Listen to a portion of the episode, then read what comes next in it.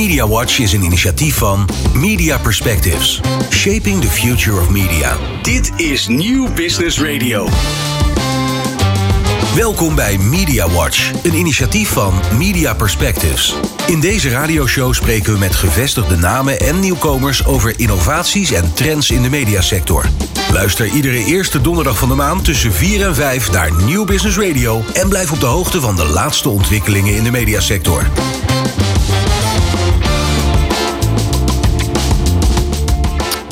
Leuk dat je luistert naar Media Watch, de maandelijkse radioshow en podcast van Media Perspectives over ontwikkelingen in de mediasector. Mijn naam is Bert Kok. Vandaag is mijn gast Tom van Meel. Hij is op dit moment nog directeur van Media Perspectives, maar neemt binnenkort afscheid van de mediasector. Media Perspectives gaat eh, onder een andere naam verder als campusorganisatie op het Mediapark hier in Hilversum. Ton die loopt al bijna 30 jaar rond op het Mediapark, waar hij na KPN terecht kwam bij het NOB, destijds het facilitaire bedrijf van de omroep. Ton kwam daar om de divisie Nieuwe Media op te zetten, NOB Interactive. Daarna richtte hij Innovator op, de voorganger van Media Perspectives, waar hij meer dan 20 jaar werkte aan het stimuleren van innovatie in de media, nieuwe business en het verspreiden van kennis. Je kan Ton een echte verbinder noemen die graag in de achtergrond opereert. Hij speelde een cruciale rol in het verbinden van de verschillende stakeholders binnen de sector, waaronder mediabedrijven, kennisinstellingen en overheidsinstanties. Vandaag dus, uh, vandaag dus eens niet eens in de achtergrond, maar in de spotlights van MediaWatch. Welkom Ton. Dank je Bert, dank je.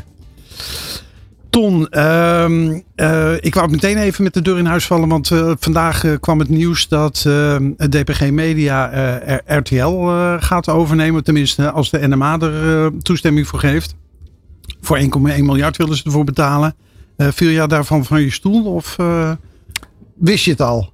Nee, ik wist het niet, Bert. Um, en ik vind het wel echt goed nieuws. Ik vind het heel mooi nieuws voor het medialandschap in Nederland. Het is een mooie combinatie van twee sterke bedrijven. En dat is volgens mij precies wat we nodig hebben in de ook internationale concurrentie. Ja, ja want uh, op deze manier wordt TPG Media echt een uh, mega speler. Hè? Want ik denk dat ze met de omzet van, uh, de, van, van RTL erbij, dan zitten ze onderhand richting 3 miljard euro. Ja, het is een forse optelsom die je maakt. Je moet het wel eens in perspectief zien. Als je de bedrijfsverhouding ziet tussen DPG en RTL, dan is het toch een soort van nou ja, toevoeging aan DPG. Ja. Uh, het, is, het is iets anders dan een, uh, dan een fusie bijvoorbeeld. Nee, dat is zeker ja. waar. Dat is absoluut waar. Ja. Ton, laten we het even over jou hebben. Uh, je kent het spreekwoord wel. Hè? Er is een moment van komen en er is een moment van gaan. Uh, dat geldt voor iedereen. Maar was er voor jou nou een speciale reden om afscheid te gaan nemen van de mediasector? Ja, dat is toch een persoonlijke reden. Ik heb twee jaar terug al aangegeven dat ik voel dat ik uh, qua energie inboet. En dat is een beetje raar om dat over jezelf te zeggen, maar dat is wel de werkelijkheid. En ik uh, dacht toen van, uh, er gaat veel veranderen bij Media Perspectives. Er zijn grote kansen. toen dacht ik nog zowel vanuit de industrietafel, waar we later over komen te spreken, denk ik. Maar ook voor de ontwikkeling op de campus. En ik denk van ja, weet je, dan moet je gewoon een, een jong, fris, nieuw team hebben en dat heeft mij ertoe gebracht om te zeggen, we moeten op, we moeten op zoek gaan naar iemand die mij kan vervangen dan. Mm -hmm. Dus ik heb toen al gedacht van, ik stap uit de media en ik stap er dan ook echt uit. Mm -hmm. Um, je loopt nu al bijna 30 jaar rond hier op het Mediapark hè, in, de media-industrie. de sector heeft een enorme transformatie doorgemaakt. Um, dat proces is trouwens nog steeds gaande en misschien gaat dat wel steeds sneller. Hoe heb jij die evolutie eigenlijk ervaren? Ja, ik vind er eigenlijk twee dingen van. Dus media is spectaculair veranderd. Hè? En het is ook breed geworteld geraakt in allerlei andere toepassingsgebieden. Ik vind zelf de mediasector, dus onze Nederlandse mediasector, niet zo heel erg veranderd. Uh, ik, ik, ik weet nog wel dat ik uit de tijd toen ik van KPN overstapte naar de mediasector, dat ik tegen al mijn vrienden zei van, nou, nou gaat het gebeuren. KPN is traag, langzaam. Die telecomwereld is traag en langzaam. En nu ga ik het meemaken. Die hele flitsende mediasector. Nou, dat is toch iets minder flitsend en sector, uh, minder flitsende sector en snel bewegelijke sector gebleken dan ik had gedacht. Natuurlijk, we zijn spectaculair veranderd. Maar het gaat wel met een, nou, zoals je het zelf zegt, evolutionair tempo. Ja. Geen revolutionair tempo. Nee. nee, want om een voorbeeldje te geven. Uh, twintig jaar geleden zei iedereen al, nou die kranten dat is over vijf jaar is dat afgelopen. Nou ja, uh, DPG Media 80% van de omzet komt nog steeds van dat papier. Ja, om, dat, dat is een heel goed voorbeeld. Een ander voorbeeld wat ik zelf uh, heb ervaren is bij, toen ik bij NB Interactive ging werken, was een van de eerste dingen die we hebben gemaakt een virtual studio. Uh, dat is nu de toegangshal van NPO-gebouw geworden. is gewoon afgebroken. Ja. Omdat het te vroeg was om dat conceptueel te kunnen inpassen in de media. Dus in 1995 uh, bouwden wij een virtual studio. Mm En gisteren hebben jij en ik een uh, metaverse werkplaats demo gekregen van een virtual studio. Virtual studio. En dachten van, jee, dat is spectaculair. Maar dat is dus al in 1995 hier op het park gebouwd geweest. En lang weg geweest. Simpelweg omdat het conceptueel niet in te passen was. Ja. Wat waren nou voor jou de definiërende momenten van de afgelopen 30 eh, jaar? Ja, kijk, het belangrijkste moment is toch gewoon de introductie geweest van internet. En, en eigenlijk daarna de breedband internet toepassingen. Waarmee ja, media en online media een soort van uh, vervloeid zijn geraakt met elkaar. En dat heeft ook marktverschuivingen uh, teweeggebracht. Waar we nou nog steeds uh, ja, aan werken en plezier van hebben. Mm Dus breedband internet is denk ik wel het meest doorslaggevende. Mm Onderliggend. Het hele feit dat we alles hebben gedigitaliseerd. Ja, dat waren toch ook wel belangrijke momenten. Ik kan me nog herinneren toen ik bij het NB kwam werken. Toen was het zo dat je hier vijf balies had. Waar je met een tape waar een video op stond naartoe moest om die te laten converteren voordat die kon worden geëdit. Nou, toen hebben wij op enig moment als NB besloten. We bouwen de digitale voorziening.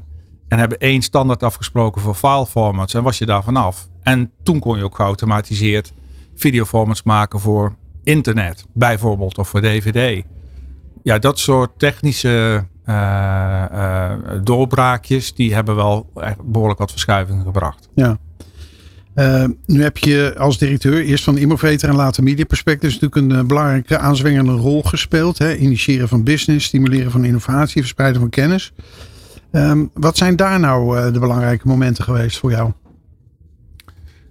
Ik denk het besef wat we met elkaar hebben opgebouwd. Dat de media een keten is.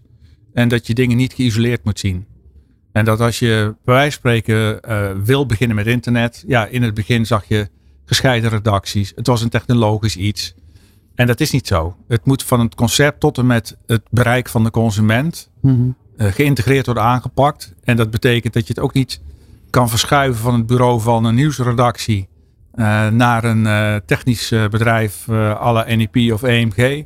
Het is gewoon het geheel wat je moet zien te veranderen. Ja. En daar moet je ook je talentenpropositie op aan laten passen. Ja. Dus dat, dat samenwerken op die vernieuwingen, ja, dat is denk ik wel het belangrijkste. Ja.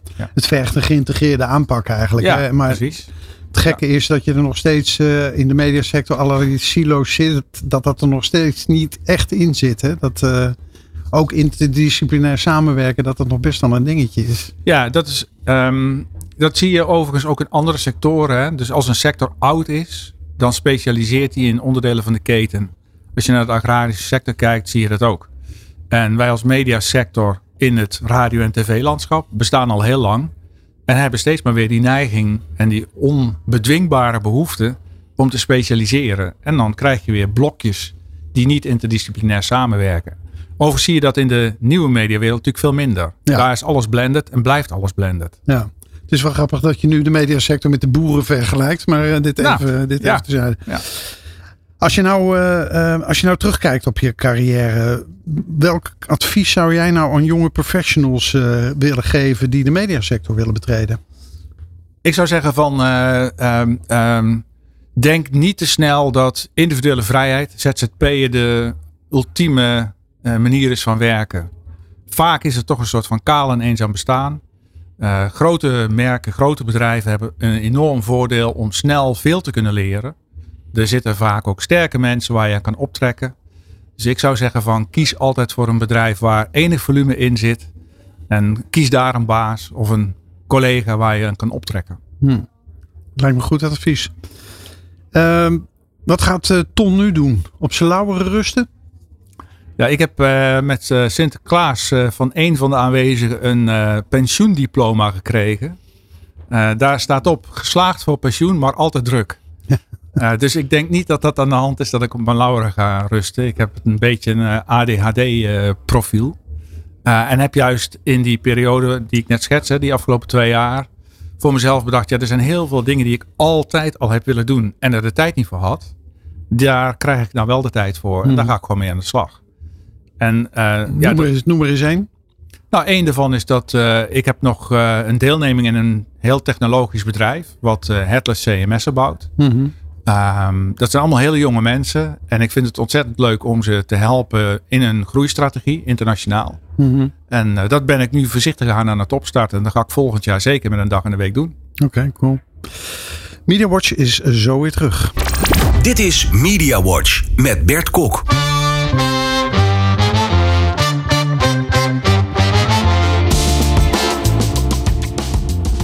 Welkom terug bij Media Watch. Mijn gast is vandaag Tom van Mil, directeur van Media Perspectives.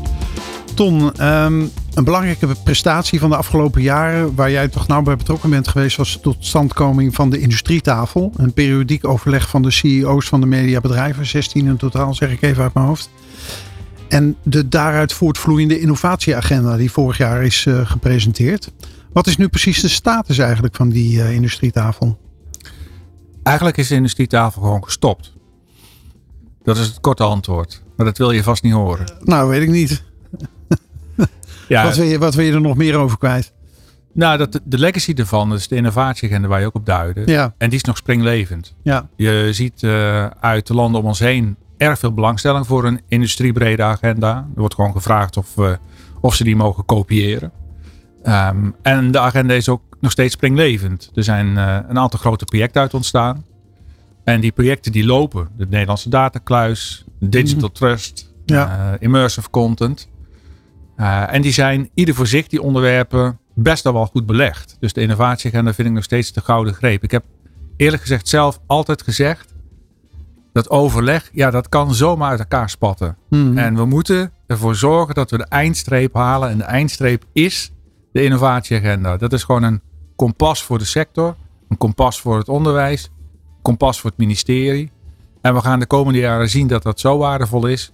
Dat er straks vanzelf een coalitie ontstaat die zegt van het wordt tijd om die innovatieagenda een update te geven. Mhm. Komen ze nou helemaal niet meer bij elkaar? Of, of, of hoe- kan je daar iets over zeggen? Ja, er zijn deelcoalities gevormd. De sterkste en de meest zichtbare daarvan is degene die rondom de datakluis is gestart. Dus DPG Media, Mhm. eh, Mediahuis. Nu nog RTL als een zelfstandige organisatie, straks geïntegreerd natuurlijk in DPG. NPO en Talpa. Mhm. Die vijf bestuurders eh, hebben we ook de vraag voorgelegd: zou je zolang het hoederschap willen hebben of kunnen nemen van die innovatieagenda, van de vraagstukken die er zijn? En die hebben gezegd van wij ontmoeten elkaar regelmatig rondom de vraagstukken van de datakluis. En als het nodig is, nemen we andere vraagstukken daarin mee en nodigen Mhm. daar ook andere mediaorganisaties bij uit. Ja. Nu samenwerking in de mediasector niet altijd vanzelfsprekend geweest. Hè? En misschien is dit toch ook wel weer een, een, een voorbeeld van dat het toch niet allemaal vanzelf gaat.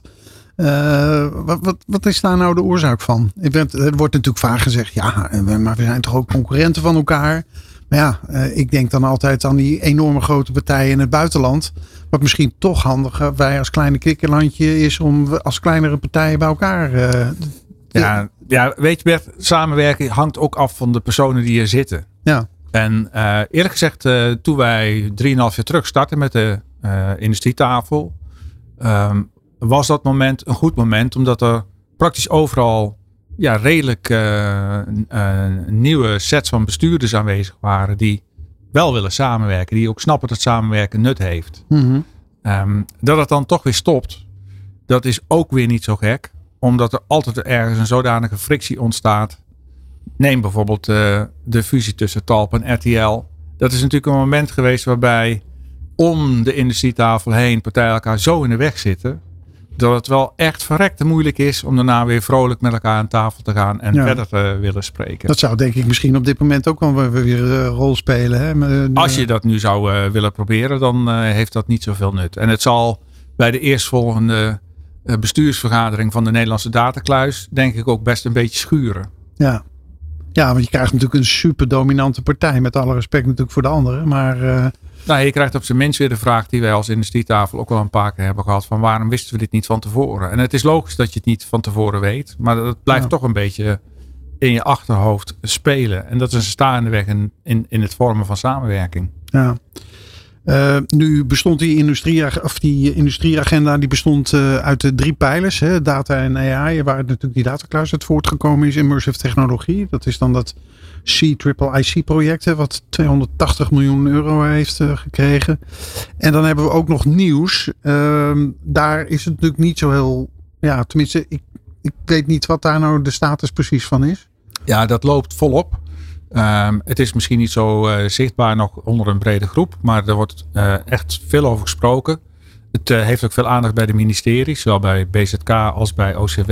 Want het gaat met name over het vertrouwen in nieuws, hè? dat was het grote thema. Het gaat over vertrouwen in informatievoorziening. Ja. En die informatievoorziening kan nieuws zijn, maar die kan natuurlijk ook overheidsinformatie zijn of Zeker. gezondheidsinformatie. Zeker. Dus het thema is echt heel erg breed. En dat daar een antwoord op moet worden gevonden, dat is hartstikke duidelijk. Uh, er is in de formatie uh, ook een uh, pleidooi gemaakt in de formatieronde om budgetvrij te maken om hier onderzoek naar te gaan doen. en daar, dat is dus een van de ja, zeg maar, meest duidelijke tekenen dat hier verder aan gewerkt wordt. Ja, ja. want dat onderzoek zou dan inhouden, inhouden echt een soort. ja, wat leeft er nou onder de bevolking? De, de, de, de hoofdredacteur hebben onder andere gezegd dat ze nou gevoel hebben dat de data die over beschikbaar zijn niet nauwkeurig genoeg zijn. Daar komt het eigenlijk toch op neer. Ja, een van de issues is, we weten niet zo goed of je uh, vertrouwen met een cijfer uh, kan duiden. En dat zou je natuurlijk heel graag willen, want dan wordt het makkelijker hanteerbaar. Ja. Dus de vraag is, kan je een matrix verzinnen waarmee je het vertrouwen of het wantrouwen een, een, een waarde kan toekennen? Ja. Uh, dat is een van de vraagstukken. Maar belangrijker daarachter is natuurlijk, en wat doe je er dan vervolgens aan? Ja. Het feit dat je het kan meten is alleen maar de opmaat naar en we gaan er iets aan doen. Maar het feit dat het dus blijkbaar uh, uh, toch in Den Haag nog een rol speelt, betekent dat, het, uh, dat daar misschien toch ook nog een, een, project gaat uitrollen of iets dergelijks. Nou, ik ben er 100% zeker van dat hier een project uitkomt. Oké, okay, mooi. Ja. Um, nou ja, de, de, je roerde het net zelf al aan, hè, dat, dat die industrietafel en dat het feit dat het nu eigenlijk gestopt is, uh, iets te maken heeft met de sterke persoonlijkheden van, uh, van de media CAO's. Nu heb jij met die mensen toch zeer regelmatig aan tafel gezeten. Hoe heb jij dat ervaren? Ja, het klinkt misschien een beetje koddig, maar ik vind het een soort van feest om. Uh, ik vind het heel eervol om met die mensen gewoon te kunnen spreken, een debat te kunnen hebben, soms een meningsverschil te hebben. Um, uh, er zijn weinig uh, baantjes, zo maar te zeggen, waarin je dat meemaakt en waarin je ook nog in de positie bent om er dan een gemeenschappelijk iets in te ontdekken en dat dan op tafel te leggen en dat geaccepteerd te krijgen. Mm -hmm. Dus ik heb het altijd ervaren als um, het mooiste stuk in mijn werk. Ja, maar je moet natuurlijk wel de, de, de, de, vaardigheid hebben om jezelf ook een beetje weg te cijferen. Hè? Je eigen mening misschien. Uh, of, of is dat niet zo? Nou, ik denk niet dat dat zo is. Uh, mensen zeggen ook wel als je opereert in de achtergrond. En um, um, ik, ik, ik, zie het zelf heel anders. Hè? Wij, Media Perspectives, de mensen die mee hebben gewerkt om die innovatieagenda op te stellen ook, uh, hebben de moed gehad om de meningen scherp te stellen tussen de persoonlijkheden. Ze voor hun midden uh, het, neer te zetten en te verdedigen.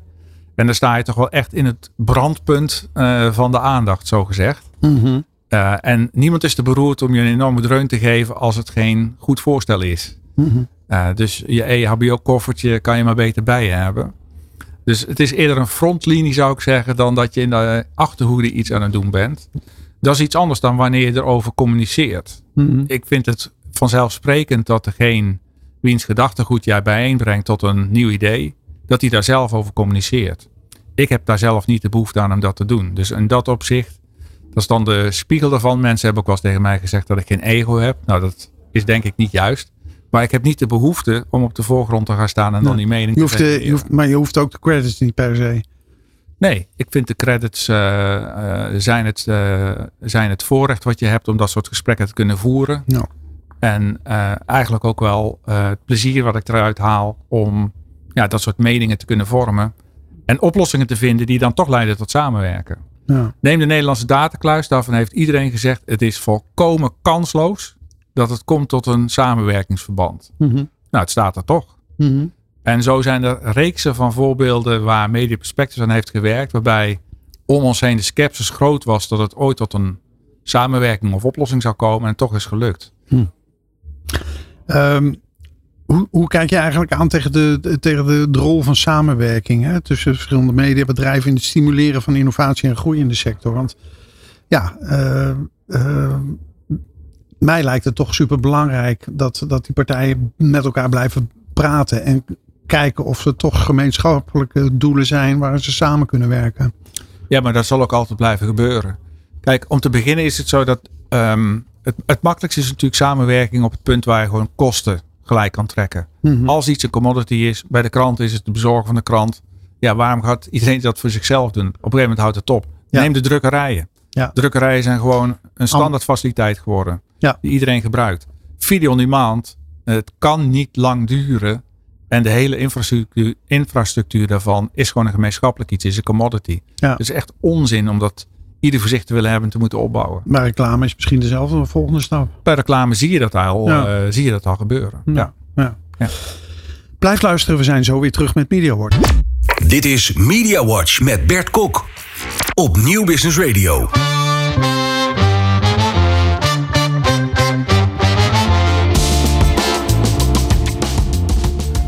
Je luistert naar MediaWatch. Mijn gast is nog steeds Ton van Mil, directeur van Media Perspectives. Ton, ehm, de voorganger van eh, Media Perspectives, Innovator, is eigenlijk ontstaan uit een behoefte om meer start-ups naar, de, naar het Mediapark te trekken. Die vonden een plek eh, destijds in het eh, Mediacentrum, dat als een tijdje als een bedrijfsverzamelgebouw heeft gefungeerd. Ehm, eigenlijk veel start-ups zijn er niet meer hè, op, het, op het Mediapark. Wat is daar nou misgegaan? Of is er iets misgegaan? Nou ja, wat je gezien hebt is dat een aantal van die bedrijven hard is gegroeid. En in het mediacentrum is het eh merkwaardig effect opgetreden dat de grote van de bedrijven die erin gegroeid zijn, de kleintjes eruit gedrukt hebben. Ja. Inclusief onszelf. Hè? Ja, je de weet ster, nog, Bert, ja, wij zijn gewoon ja. moeten verhuizen Vanwege de ster. vanwege de komst Die van een de ster. hele, een hele verdieping heeft. Ja, en ehm, of het nou echt zo'n ramp is dat er wat minder start-ups op het Mediapark zijn, weet ik niet. Uh, en in elk geval hebben we ervoor gezorgd dat de randvoorwaarden weer kloppen. Hè? Want de samenwerking met de regionale ontwikkelingsmaatschappij Regio Utrecht hebben we het Media Investeringsfonds opgezet. 20 miljoen euro. Dus als je een start-up bent in media op het Mediapark gevestigd wil zijn, dan kan je gebruik maken van dat fonds om je groei te financieren. Ja, maar de eerste moet nog echt, als ik echt eerlijk ben, de eerste moet toch een investering krijgen. Maar volgens mij doen we daarom ook dit soort oproepen. dat, is, dat is ook weer waar. Ja, dat is waar. ja. Ehm, nou, we hadden het al over de mediasector die je hebt zien veranderen. Nu is het Mediapark ook niet eh, onveranderd gebleven, zal ik maar zeggen, de afgelopen 30 jaar. Ehm, wat is daar volgens jou nou goed gegaan in de ontwikkeling van het Mediapark? En wa- wat is er iets waar nog aan moet worden gewerkt? Ja, kijk, eh, op het Mediapark zelf, de bedrijvigheid die er is, die is natuurlijk fantastisch. Het Mediapark fysiek eh, is denk ik niet heel veel veranderd. Het is, het is voller gebouwd. En er kan veel meer nog gebeuren in de buitenruimte dan we nu zien. En er, zijn ook goede ontwikkelingen geweest afgelopen jaar. We hebben natuurlijk eh, de komst gehad van voorzieningen zoals eh naar de gym, eh, de Albert Heijn to go, De Davids. David's als David, ja. restaurant. Ehm, maar gewoon een beetje levendig mediapark verdient meer. En dat zal ook gaan gebeuren. Ja. Nou ja, niet te vergeten de studenten van het MBO College die natuurlijk eh, zijn gekomen. Absoluut. Dus in termen van activiteiten, zei ik net al, is een enorme stap gezet met de komst van het MBO College Hilversum. Er zijn iets van duizend studenten nu. Ja. En het grappige effect daarvan is dat, ja, goed, duizend studenten willen ook iets hebben. Dus dat maakt dat er meer ruimte komt om goedkopere broodjes eh, te gaan aanbieden. Dus voor de cateringfaciliteit op het park is dat alleen maar goed. En, En, ja. eh, en er is nog een restaurant bijgekomen. en ze brengen nu ook een restaurant mee. Ja. Ja, ja, Waar je volgens mij voor weinig geld eh, zeer goed kan eten. zeker. En de Metaverse werkplaats brengt weer een, een toevloed van studenten. Ja. Dus, En ook met de HU zijn we er natuurlijk. De Hogeschool Utrecht is nu ook eh, precies. Dus, aanwezig. ja, dus zeg maar in termen van waar vroeger alleen maar de grote mediabedrijven hier een plek hadden, zie je dat het nu een bonte mix is van nog steeds grote mediabedrijven, gelukkig. Maar ook veel kleinere mediabedrijven. Eh, daar wordt ook gewoon actief eh, gefaciliteerd, ook door de vastgoedbeheerder. En dan rondomheen zijn we nu in staat gebleken om eh, onder meer met die campusontwikkelingsactiviteiten het onderwijs hier naartoe te trekken. Mhm. En dat is ook hartstikke nodig om nou ja, opleiden en werken op dezelfde plek te hebben. Ja, En dat is zowel interessant vanuit nou ja, de studentenkant die de mores van de bedrijven meekrijgen. Als de gevestigde professional die even kan instappen en zich kan laven aan de kennis van de jonge student. ja. nu eh, ben ik zelf eh, vorig jaar op werkbezoek geweest naar Media City Bergen. En die hebben echt vrij nauwe banden met de universiteit daar. Die zitten ook in Bergen, dat scheelt weer. Maar er zitten wel een paar honderd studenten zitten ook in dat Media City Bergen. Dat is toch iets wel wat we hier missen. Hè? Eh, Die academische kant, de onderzoekskant. Ja, dat is, een, dat is een wens die er ook is om daar nog meer aan te werken.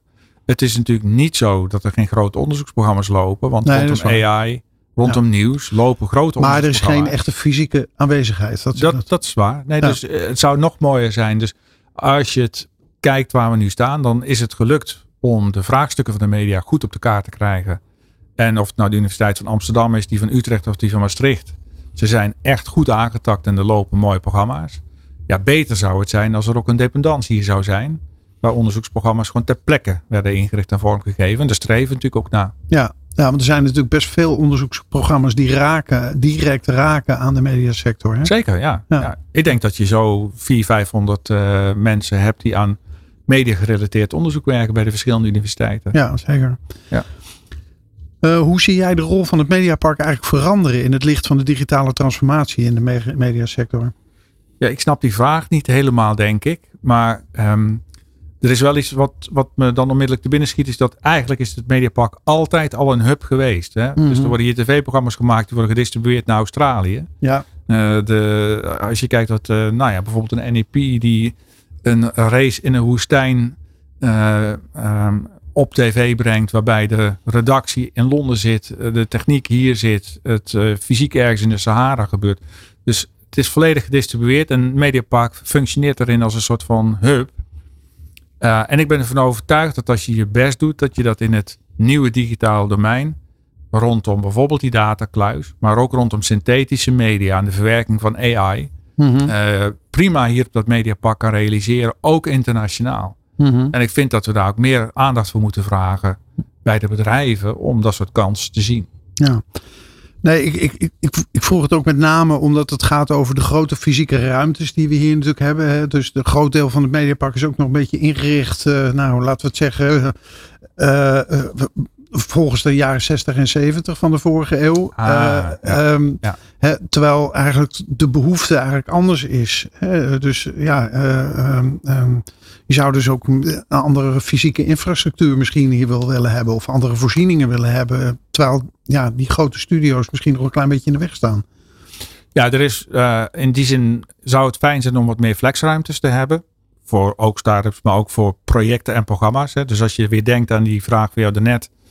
Universitaire onderzoeksprogramma's. We proberen natuurlijk die steeds meer hier naartoe te krijgen. Als dat al zou kunnen met tijdelijke eh, locaties, dan zou dat dan een plus zijn. Eh, dus eh, daar zou ik zeker voor zijn. Ehm, er komt natuurlijk altijd de reactie terug. Is daar dan een businessmodel voor? Uh, en dat is nog wel even puzzelen. Dus ik denk ook dat de campusorganisatie die we nou aan het opzetten zijn, die vraagt in 2024 maar eens beter in beeld moet gaan brengen. Ja. En kijken of je daar een businessmodel onder kan leggen. Welke specifieke uitdagingen en kansen zie je eigenlijk voor de bedrijven die eh, gevestigd zijn op het Mediapark? Ja, dat is een te brede vraag. Dat hangt heel erg van het bedrijf af waar je naar kijkt. Hè? Nou ja, ik bedoel, ik bedoel met name, hè, nu zijn het toch de bedrijven die heel specifiek eh, voor de mediasector werken.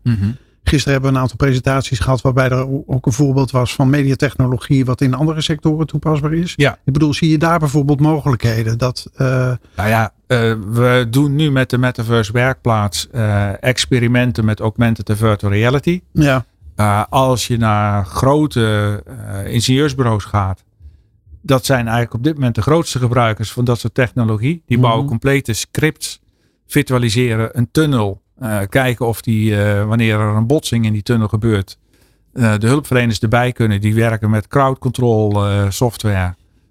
ja, ze vragen aan ons om scenario schrijvers en scriptschrijvers om dat te kunnen bouwen en te kunnen testen. Dus je ziet nu al dat veel van dat soort media toepassingen nog eerder buiten de media uh, grootschalig worden toegepast dan in de media. En dat ik denk dat dat hele programma wat we met elkaar zijn gestart rondom immersive content. Best wel eens uh, snel attractie zou kunnen krijgen in de opleidingswereld. In de wereld van de gebouwde omgeving. Uh, hmm. Misschien zelfs wel in de gezondheidszorg. Om gewoon te kunnen kijken zoals bijvoorbeeld in Utrecht. soms moet er een fysieke ingreep worden gedaan. Krijgt iemand een complete nieuwe ruggengraat. dan is het wel handig dat je van tevoren hebt kunnen modelleren of die met iemand meegroeit. Als dat een kind is. Mhm. En hoe lang dat hij dan kan blijven zitten. Nou, dat soort dingen, dat wordt volledig in, uh, in uh, immersive toepassingen nu gebouwd en getest. Voordat die wordt gemaakt. Ja. Uh, heb je voor jezelf eigenlijk een, een, een, als je nu een lijstje zou moeten maken van de dingen die nu morgen zouden moeten worden aangepakt op het Mediapark. Wat, wat staat er op dat lijstje? Ik zou uh, meer gaan doen nog aan uh, zichtbare evenementen om kennis uh, mm. zichtbaar te maken die hier op dit park is. Ja. Dat, dat, dat, is, dat is denk ik. Kijk, het allerbelangrijkste. Ja, het is gewoon niet zichtbaar wat hier gebeurt. Nee. Dus vertellen wat we hier aan het doen zijn. dat, dat zou denk ik enorm helpen om meer begrip te krijgen voor elkaar in de keten maar ook andere partijen geïnteresseerd te, te raken, eh, te krijgen om hier naartoe te komen. Ja. Zichtbaarheid van wat je doit. Ja, want dat is natuurlijk inderdaad wel een punt. Hè? Want je had net uh, bijvoorbeeld, uh, je noemde net NEP met zijn alles. Uh, ja. in feite is dat virtual production natuurlijk. Zeker, ja. dat NEP eigenlijk een, een technologiebedrijf is. Dat, ja. dat, dat is toch iets wat heel veel mensen eigenlijk niet weten. Nee, maar ook dat de Mandalorian van, uh, uit uh, de stal van NEP komt, weten we ook niet. Nee. Het dus um, de bedrijven die hier zitten zijn veelal grote internationale bedrijven. Vaak is het zo dat de conceptontwikkeling of de, nou, de kenniscreatie best wel vanuit het mediapark komt. En we vergeten alleen te vertellen dat dat zo is. Ja. En dat zou, dat zou best iets meer mogen. Ja. En dat zou je ook kunnen doen door signage op de gebouwen te organiseren. Ja. Dat zou je kunnen doen door, als je hier het park op komt rijden, dat je iets meer, meer ziet dan uh, het ledbord. Uh, wat je ook ziet bij een gemiddeld uh, verkeersongeval. Bedoel, ja, waar gaat het over? Ja, ja. Nee, heel veel mensen weten natuurlijk niet dat we natuurlijk in de broadcastsector natuurlijk eigenlijk een, een, een leidend land zijn. Hè? Zeker. En ja. dat op het gebied van efficiency, als het gaat over tv-producties, videoproducties, kostenefficiëntie, dat we daar verschrikkelijk goed in zijn. Zeker. En dat landen ja. daar hè, als Amerika met verbazing komen kijken hier. Ja, maar de digitaliseringsgraad die wij in onze werkprocessen hebben gestopt. En de slag die we nu maken naar AI om dat nog verder te optimaliseren. Die is ongekend. Ja. Die is echt ongekend. Ja. Media Watch is terug na deze break. Dit is Media Watch met Bert Kok.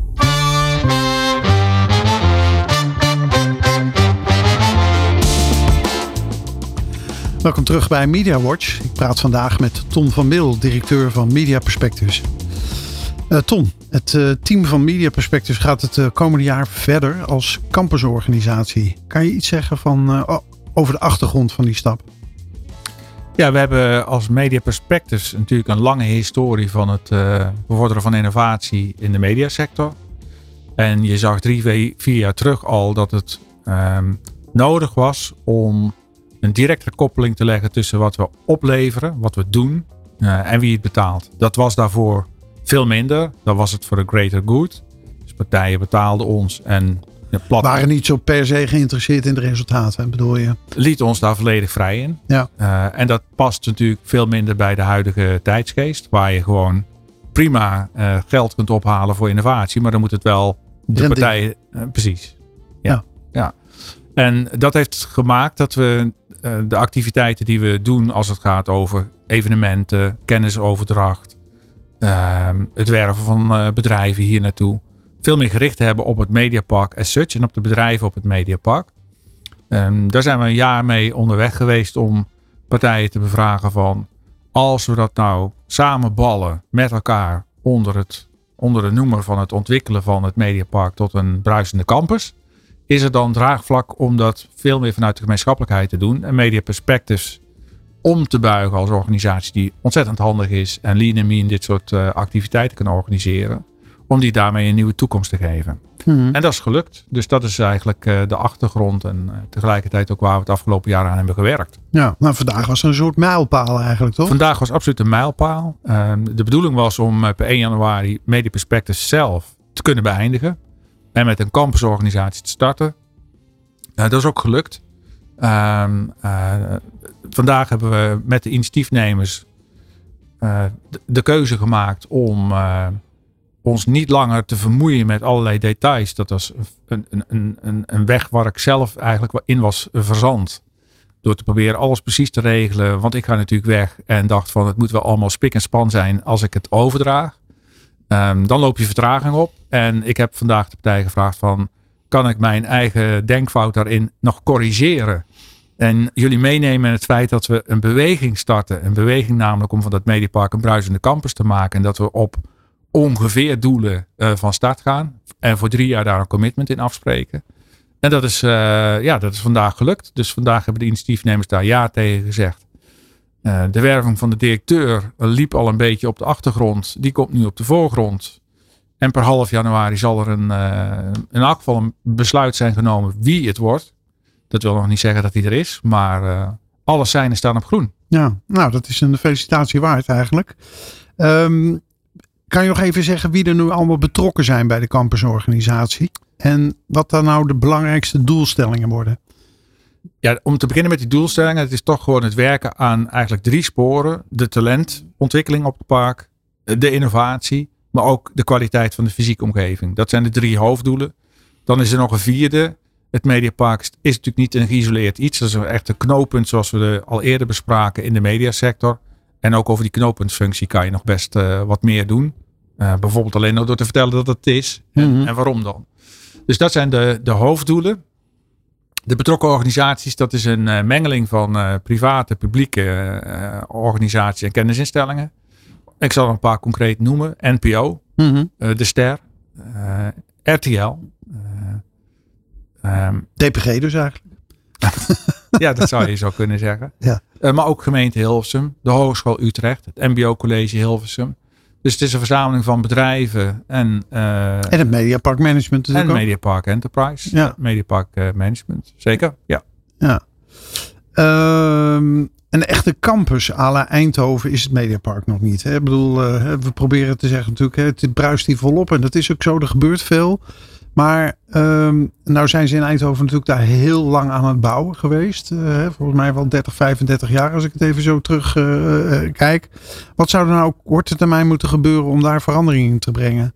Dat we, ja, Er is gek genoeg niet zoveel voor nodig. Hè? Dus als je kijkt naar Media Perspectives, als je die zou zien als een rode loper voor het Mediapark, dan is die denk ik nog beter geëquipeerd dan wat er in de high-tech campus te vinden is. Ik denk dat wij kwalitatief gezien eh, minstens, best, minstens dezelfde soort van evenementen kunnen organiseren. Acquisitiebeleid hebben op nieuwe partijen.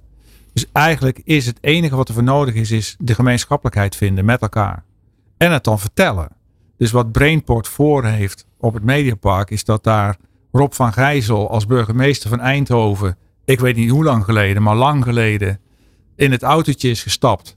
En naar iedereen die het wilde horen, een verhaal afstak over hoe geweldig Eindhoven en Brainport is. ja, Ik heb hem zelfs in Paradiso in Amsterdam horen praten over Brainport. Nou, eh, wat wij te doen hebben, is iemand zien te vinden. Wellicht de burgemeester van Hilversum, die we in een autootje stoppen. En die we rond laten rijden en over laten vertellen dat het Mediapark gewoon de place to be is als het gaat over media. ja. Is het misschien dan meer een kwestie van branding en marketing? Of? Absoluut. Ja. Ja. want waarmaken wat we zeggen, dat is niet het moeilijkste. Dat doen we namelijk elke dag. Maar het uitdragen. Het uitdragen. Ja, ja. Ehm, als je nu kijkt naar de, de, de rol van de campus hè, in de bredere, want je zei net al, we zijn ook een knooppunt, hè, het Mediapark. Als je nu kijkt naar de rol van de campus in de bredere Nederlandse mediasector, maar ook internationaal, hoe, hoe, hoe, eh, hoe zie je die rol eigenlijk? Ehm, die moeten we herontwikkelen. Die is er heel, heel duidelijk in de oude mediasector. Ik gaf net het voorbeeld van uitzendingen die hier vandaan worden geproduceerd en de hele wereld eh, bereiken. En die is er ook, is mijn stellige overtuiging, in het nieuwe domein. AI, digital trust, immersive content. En dat moeten we met elkaar verkennen en durven het, het, brand Mediapark daarmee durven te laden. En dat is wat we moeten doen. Ja. Um, welke uitdagingen, want eh, nou, die nieuwe campusorganisatie gaat op 1 januari van start. Uh, dat gaat nog even duren dat de nieuwe directeur er komt. Dus uh, je hebt nog een beetje een, een aanloopperiode uiteraard. Welke uitdagingen verwacht je dat de campusorganisatie het hoofd moet gaan bieden? Wat ik al zei, Bert, het belangrijkste is gewoon het bereiken van een gemeenschappelijk beeld over hoe je het merk Mediapark laat. En dan dat vervolgens gewoon overal consistent neerzetten. Dat is denk ik het aller, allerbelangrijkste wat we te doen hebben met elkaar. Het kunnen ontvangen van start-ups is geen issue. We hebben een media-investeringsfonds van 20 miljoen. Het uitdragen van de kennis over hoe je met de nou ja, Nederlandse datacluis zou moeten samenwerken, is geen probleem. We hebben onze cross-media cafés, we hebben de media talks. Het starten van onderzoek op dit soort vraagstukken. Nou, met elke HBO-instelling, met elke universitaire instelling hebben we contacten en kunnen we dat onderzoek plaatsen. En iedereen wil dat ook. Dus het enige wat we te doen hebben is gewoon zorgen dat het Mediapark geladen is en dat iedereen snapt dat als je dat soort dingen wil, dat je dan naar het Mediapark toe moet komen. Ja. Nu, uh, nu stopt weer die perspectives natuurlijk, maar een aantal activiteiten gaan ook gewoon door. Hè? Dus het is voor een, een, klein, voor een deel natuurlijk ook weer business as usual. Kun je nog wat dingen noemen die, waar, we, waar we eigenlijk gewoon mee doorgaan? Nou ja, wat ik net schetste, de activiteiten om kennis over te dragen, de cross-media cafés, die blijven gewoon voortgezet worden. Die zullen ongetwijfeld een andere naam krijgen die beter past bij het brand wat je wil creëren, maar die activiteit blijft het opzetten van samenwerkingsverbanden met kennisinstellingen om het vraagstuk van hoe kom je aan instroom die passend is op het werkveld of hoe kom je aan herscholing van professionals die je in je werkveld hebt, dat zal gewoon doorgaan. Dat zijn activiteiten waar we ook heel erg goed in zijn. Mm -hmm. um, en die dus ook de, de slaagkans van zo'n campusorganisatie ja, positief beïnvloeden. Ja. Oké, we zijn aan het eind gekomen van, uh, van deze editie van uh, Media Watch. Mijn gast was Tom van Mil, directeur van Media Perspectives. Tom, bedankt voor je komst in je studio en uh, veel succes in de toekomst. Ik wens iedereen hier op Media Park een mooi 2024 ja. en ook 25 en een mooie toekomst. Nu zou ik normaal gesproken de volgende editie aankondigen van, van Media Watch. maar na zeven jaar en meer dan 70 edities houdt ook dit programma ermee op. Um, um, ik, om, ik uh, moest nog denken aan uh, Rob Oud en de Radio Veronica. Dat, dat jammer is voor, voor Nederland. Maar dat soort bombastische teksten zal ik er niet op nahouden. Het was zeven jaar en zeven edities. 70 edities. En dat is mooi geweest. Dank voor het luisteren en tot ziens. In Media Watch vertellen pioniers en gevestigde namen uit de mediasector over innovatie, technologie, nieuwe projecten en hun visie op de toekomst. Media Watch is een initiatief van Media Perspectives, Shaping the Future of Media.